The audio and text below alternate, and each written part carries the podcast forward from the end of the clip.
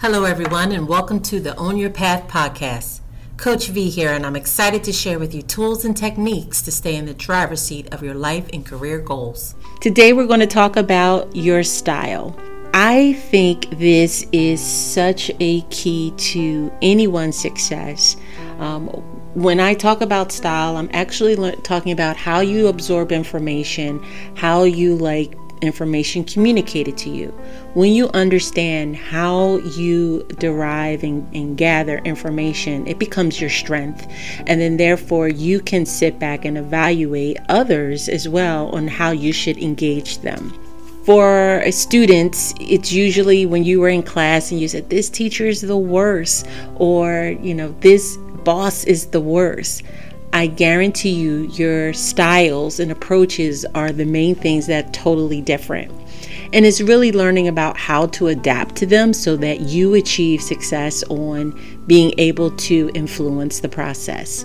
Um, through my podcast, you'll always hear me talk about influencing um, because I think it's just a key part of partnering, interacting, and building strong and healthy relationships. So let's get back to learning styles. So there's, you know, your standard typical um, styles of, you know, you can see things visually or you learn through conversation or you're very detail oriented. And sometimes, for the most part, we get it wrong of how we actually absorb information. So it is key for you to just take a minute and see what type of learner you are. I do this exercise with all of my clients because it helps me be able to relate to them on how they absorb information.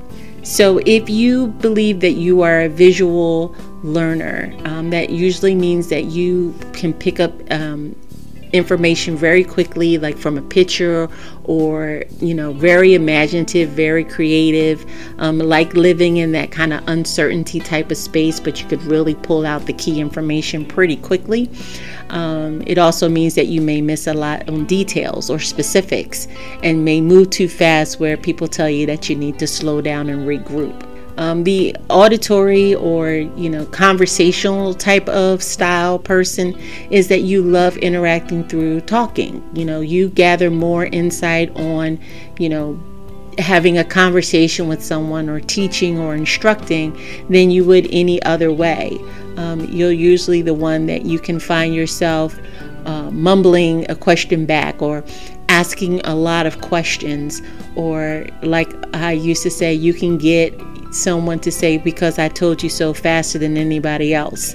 Um, you're usually that type of learner. So when someone just draws something on the board, it triggers questions versus answers them for you.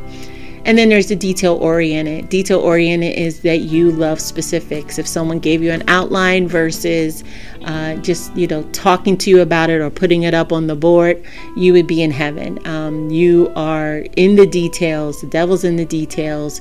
You are also looking um, for specifics and kind of need to come and, and look a level higher than where you normally are comfortable and looking. You know, it's kind of like, well, it said the sky versus this guy. So which one is it? You know, it's the sky or is it the sky? Um, and can live there comfortably. Um, and you pick up on things that most people don't pick up on.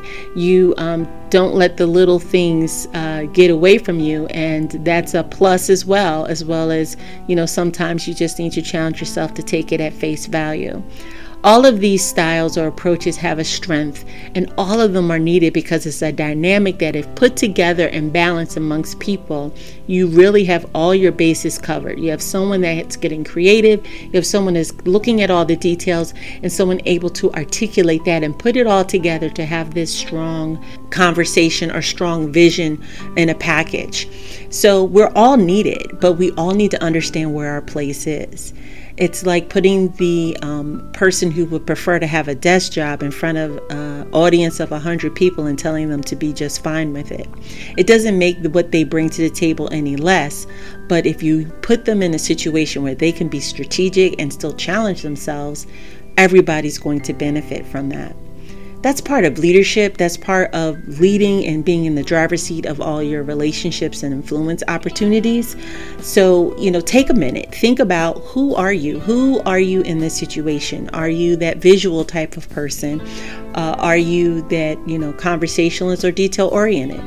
And once you think you have an idea of who you are, look at the person you're trying to interact with or trying to influence or trying to um, build a relationship with what kind of person do you think they are?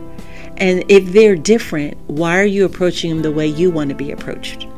You should have a balance that you're looking at what would work better to get the response you need from them versus how you would want someone to respond to you.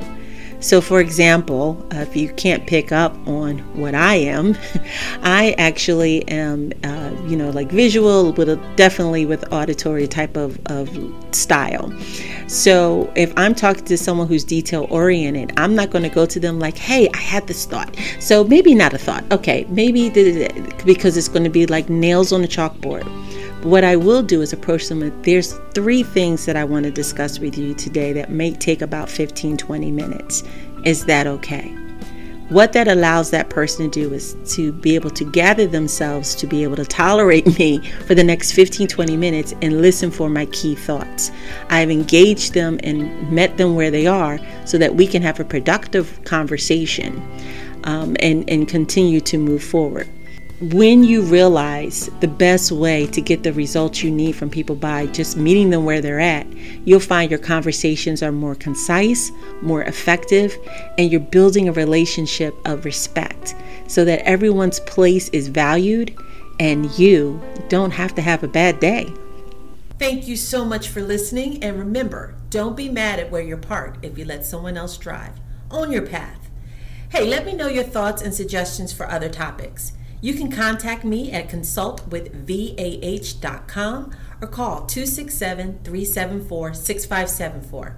Till next time, Coach V signing off.